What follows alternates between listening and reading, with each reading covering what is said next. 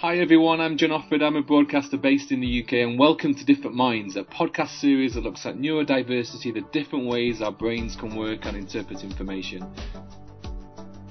This podcast is proudly sponsored by Aspire Autism Consultancy, the leading providers of autism and ADHD training, educating and enabling families, therapists, and healthcare professionals to gain knowledge and understanding of neurodiversity. The courses are written by two specialist psychotherapists and include the voices and lived experiences of neurodivergent individuals. For further details, go to www.aspireautismconsultancy.co.uk. Today we're going to talk about autism. I am delighted to be joined by television researcher Nick Ransom, who was diagnosed with autism in 2017. Nick, welcome to the show. Hi, John. Thanks very much for having me. So, Nick, you were diagnosed with ASD in 2017. So, I just wondered what, what made you get a diagnosis as an adult? Yeah, it was uh, it was a strange one. So, yeah, I, I started at university in 2015, um, and yeah, I was I always got a sense of being yeah different around you know people and having that kind of social anxiety. I couldn't quite work it out. I was more somebody that was in my own head than than actually spending times with other other people, I guess. Um, and then it got to about um, yeah a, year into being at university, and yeah, it'd always been a bit of a struggle at home with my parents, and um, they couldn't quite understand it because at school and you know uh, whilst I was volunteering and stuff like that, I was always fine, but I'd come home and kind of yeah let my anxieties out on them unfortunately, and and they took the brunt of it to be fair. Um, and it was a case where yeah uh, you know I'd, I'd just react to very small things like if I don't know, my laptop wasn't working or the printer broke or, you know, something like that, it would just send me over the edge and I'd, I'd have these terrible kind of, um, yeah, tantrums, I guess. And, and it got to whilst I was at university and they kind of thought, right, well, he's reaching the end of his teenage years. This probably isn't, uh, you know, normal uh, in inverted commas. And, um, and yeah, my, my mum went to her GP kind of, yeah, behind my back really and said, said to my GP, oh, this is, you know, this is what's up with my son kind of thing. Um, and, and yeah, he kind of said, oh, have you thought about autism or Asperger's? Um, and so, yeah, I didn't know any of this until my mum came home and said, uh, yeah, Nick, you, might have Asperger's. And I was kind of, yeah, I was a bit kind of, had a bit, well, not so much of an, I had a bit of an ego, I think, when I was younger. And I'd like to think I, I don't have that as much or at all, you know, at all anymore. Um, and yeah, my mum said to me, yeah, you might have Asperger's. And I said, no, I don't, you know, that's, I was always, um, I was almost, you know, quite shocked and, um, dismissive of any sort of suggestion of a, a disability. So, yeah, uh, my mum went, all right, well, you know, just something to think about. And it got to um, a few months later when I was at uh, Reading Pride um, during the summer, and I was with my then partner at the time, and there was about we had about 10, 10 people of, of us in total. And I don't know that day it felt like um, you know, I've never been one to go to kind of music and, and go out on that scale before. Um, and it just kind of built as a result of my, my then partner. But yeah, uh, it was, it was a very intense day and there was, you know, lots of loud music and lots of people and people were dancing. And I just didn't, I felt like a switch was kind of off inside me really. So it was a case where, um, yeah, I was driving home that day and I thought, hmm, what, what, what, what's up with me today? What's, what's happened? And, the only thing I could think about was what my mum came to me with, and she said, "Oh yeah, you might have Asperger's or autism." So, literally, as soon as I got through the door, I remember kind of immediately researching and doing my research and just checking uh, everything I could ever find on on autism. Um, and within you know a few days, I'd kind of gone from one to hundred in, in going, yeah, I, I, want this diagnosis, and that you're you're, you're bang on, mum. And I, I couldn't believe that she'd kind of, if anything, it was a kind of yeah, a rescue attempt in in some in some ways, and she managed to yeah save me from myself and has almost set me on a path which yeah would I have got here if, if I'd not known that I was autistic? Maybe, maybe, maybe not. I'm still yeah working it out. I, I, imagine it was a very emotional time for you then, and, and, and a huge relief in one aspect. Yeah, it was it was strange to get a, a, a reason, yeah, and and that was just you know a, a lot of people I think when um, they're younger if they're diagnosed with autism are, are, kind of given a sense of of shame and difference and you know you're not you know you're not perfect kind of thing. Um, whereas for me because I'd, I'd you know I'd struggled through my childhood at school and I'd um, struggled making friends and, and that kind of thing and I'd always been very obsessed with media and TV and I, you know it was it was more intense and and you know bigger than anyone else I've ever ever, ever seen than uh, you know having an interest in in these sort of things. So yeah, it was it was it was a massive relief. And I remember the diagnosis, which came, I think, in the February, and, and obviously, well, Pride was during August.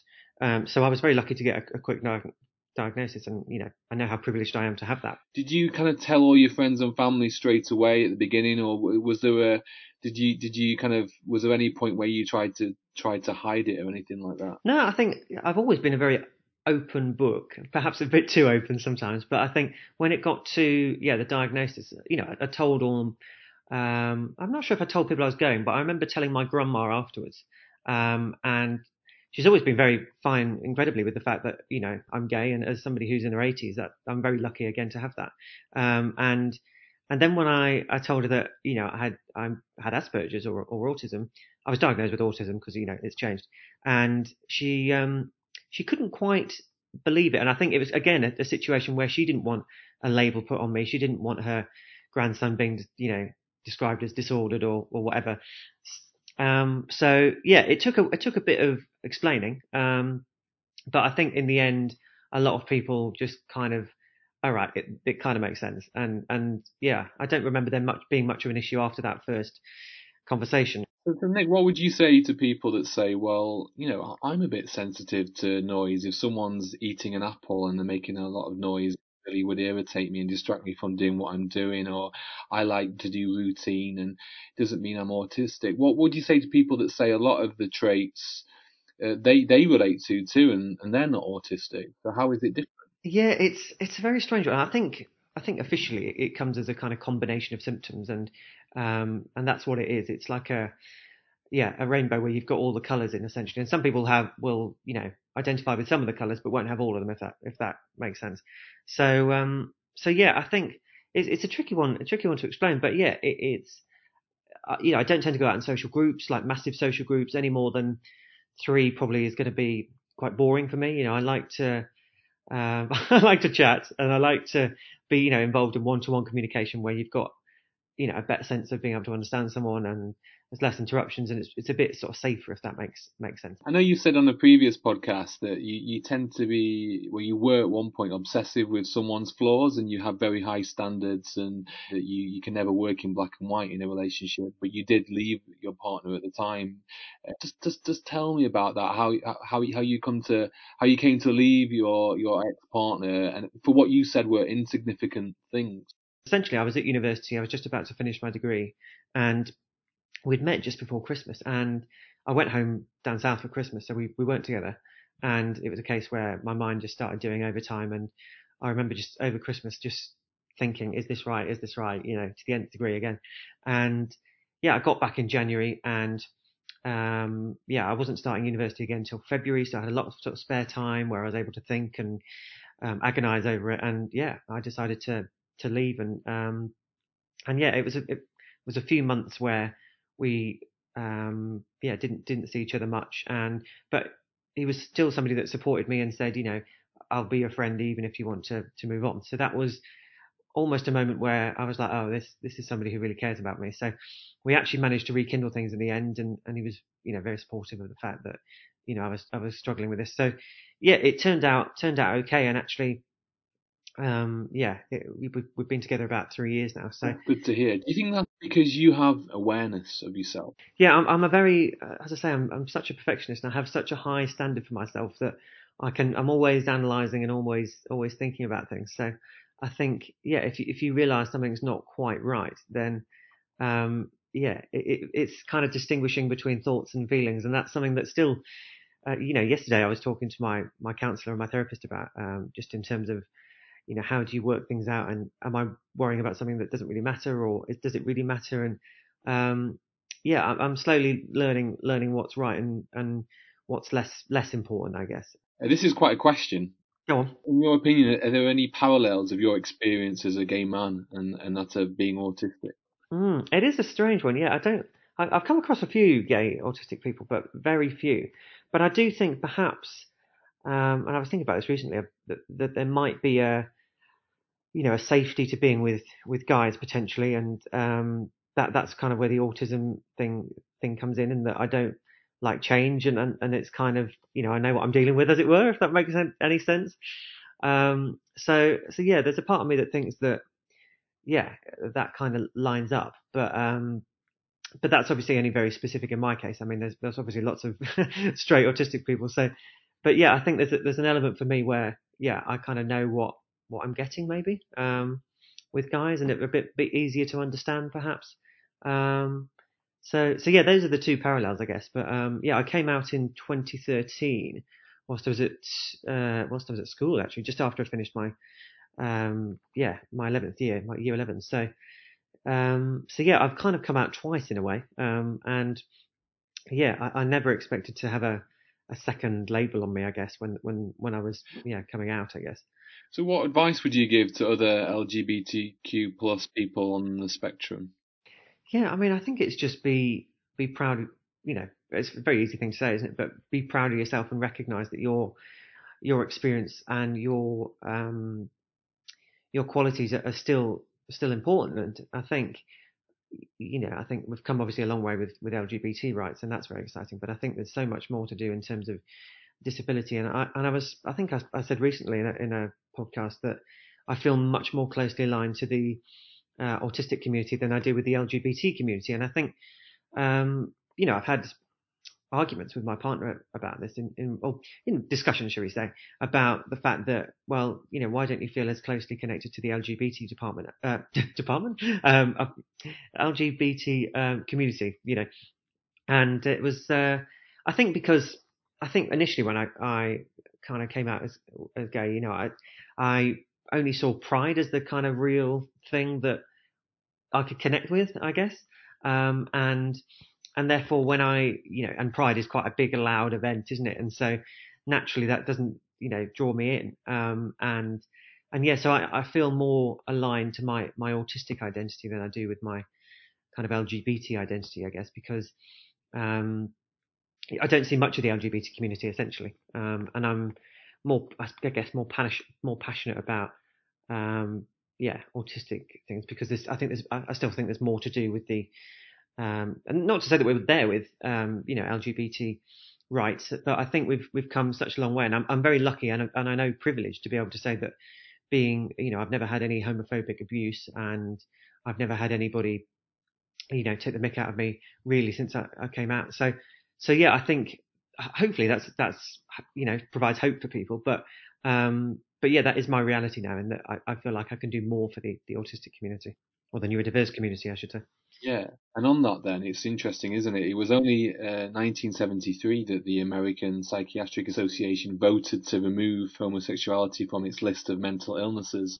Yeah, I mean it's it's interesting because I, I think back to yeah, if I've been around, you know, even 50 years ago, life would have been very very difficult for me. You know, I, you know, I would have had two disorders on me. I would have, I'd, I'd have probably been in an institution, which sounds sounds comical, but it that's that would would probably have been the reality um, at at some point, and or everything would have had to you know I would have had to hide everything, and um, yeah, maybe maybe I wouldn't have been in in an institution or, or, whatever because I would have been able to hide it. And to be fair, you know, I did hide being autistic for what 20 years, 19 years, um, and yeah, I'm not somebody that, that comes across as overly camp. I don't think so. I, you know, I probably could have got away with it. I don't think I would have been, been happy, but um, but yeah, if anybody had got a, a, sense of it, I think yeah, things could have been could have been very difficult for me. So it's interesting, isn't it? You mentioned we, we we've heard the words disorder and disability in, in this discussion when when it's talking mm. about autism and and I guess you know at the minute there's a massive paradigm shift in the language that we are using around the neurodivergent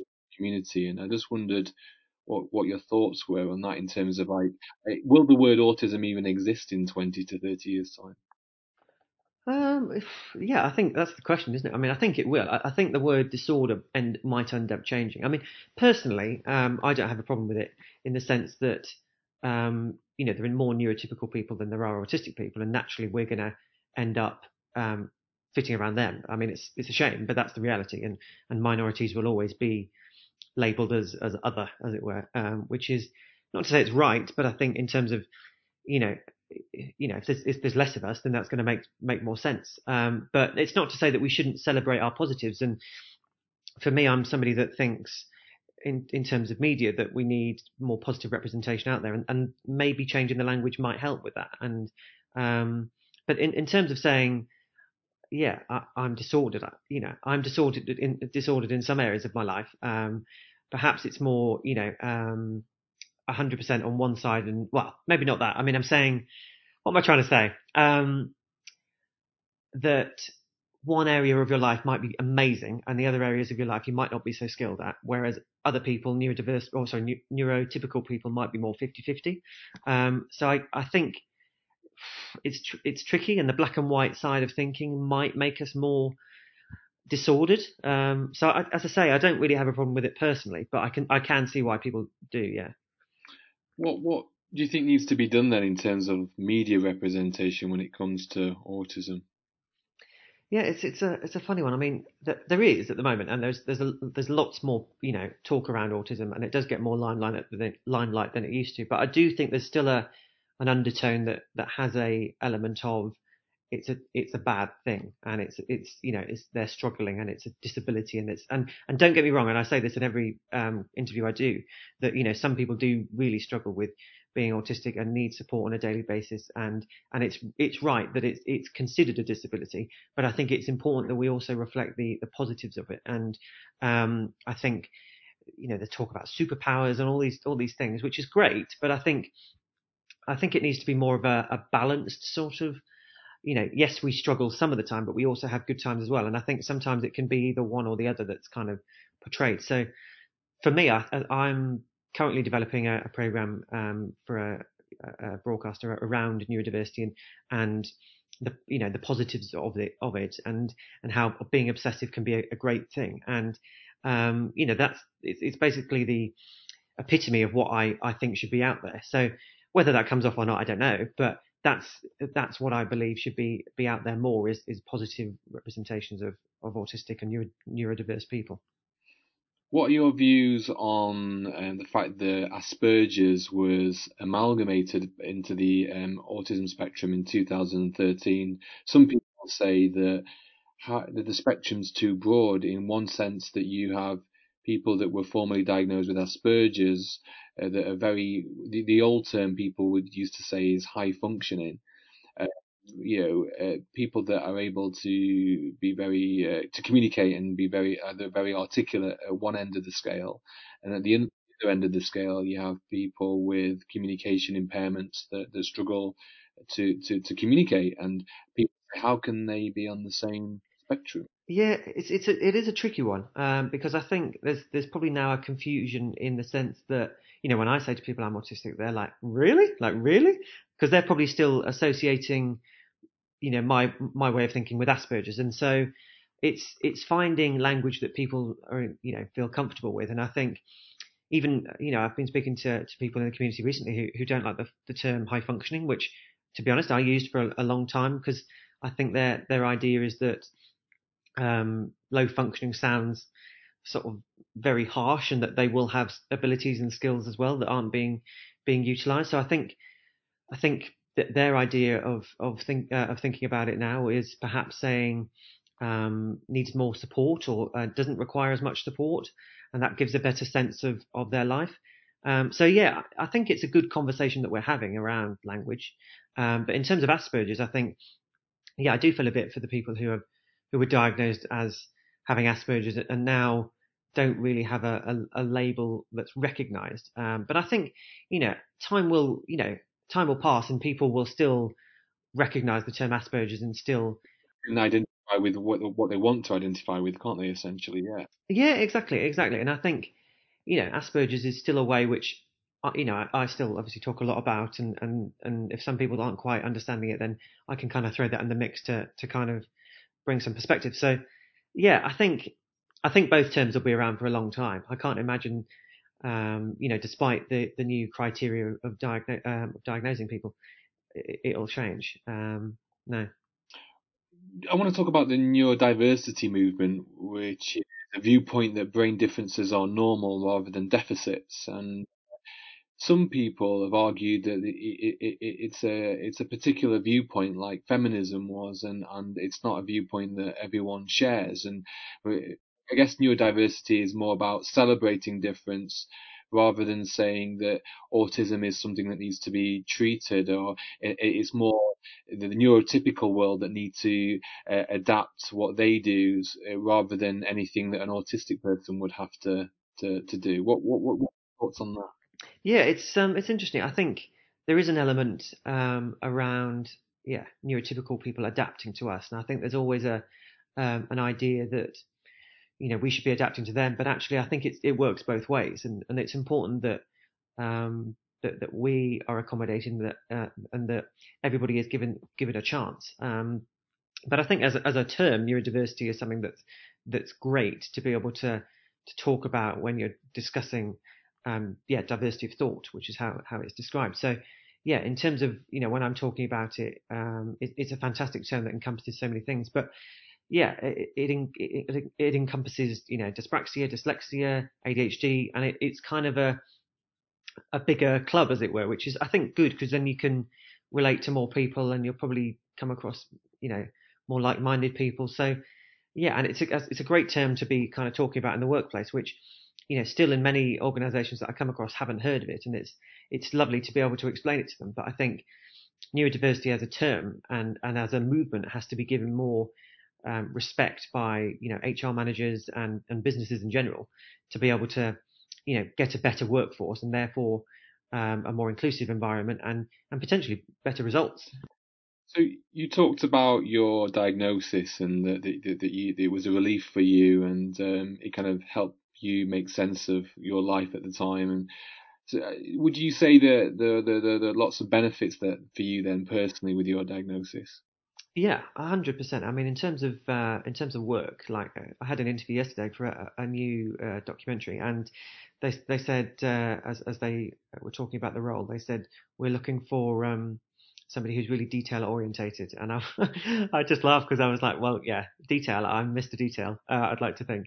Um, so in terms of like editing and in terms of um, you know documentation, and I'd like to think my attention to detail is is up in the 90s somewhere. You know, it's it's uh, it's never going to be 100% because everyone makes mistakes, don't they? But I'd like to think I'm, I'm a very obsessive person when it comes to um, reviewing things and and it, even in terms of like the visual side of TV, like whether a graphic's slightly out of position or whether something yeah hasn't hasn't quite been consistent across the program. I think that's that's the benefit I bring.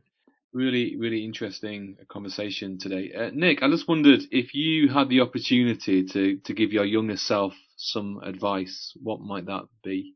It's, it's, it's a tricky one. I think about this often, actually. I, you know, I think actually, what would I say to myself? I'd say actually probably have more confidence in yourself. You're actually you're actually doing well. You know, I think um, you know if if I knew that I had autism, I'd say to myself, you know, cut yourself some slack. You're doing pretty well here. You know, um, for somebody who hasn't uh, has been uh, who has been diagnosed with a social disorder, you're quite a social person.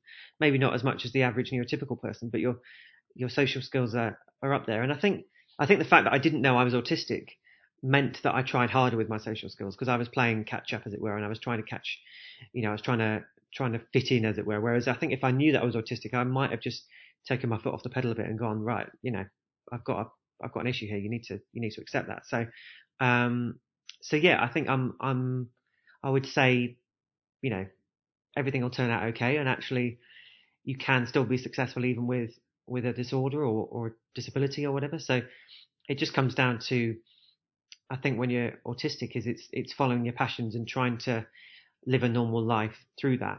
Absolutely. Well, it's it's really great to hear that, that you're doing so well with, with your media career and that you are singing the praises of, of the neurodivergent community. And, and, and yeah, it's really uh, great to see that that, that you're obviously making a difference, and, and it's important that we should be celebrating differences. And I, I, guess after all, that's it's through difference that we learn more, isn't it, and achieve more. Yeah, hundred percent. And I mean, uh, you know, I talk about this all the time, but diversity of thought, different people, the way people think, is a really, really important characteristic to have in in the workplace. I mean, we talk about you know gender and sexuality a lot, and race and all these things, um, but actually, you know, diversity of thought is is you know as important, if not more so, because that's that's you know how we make things. That's how we produce programs, and that's how we we get work done is by thinking and working out problems. So.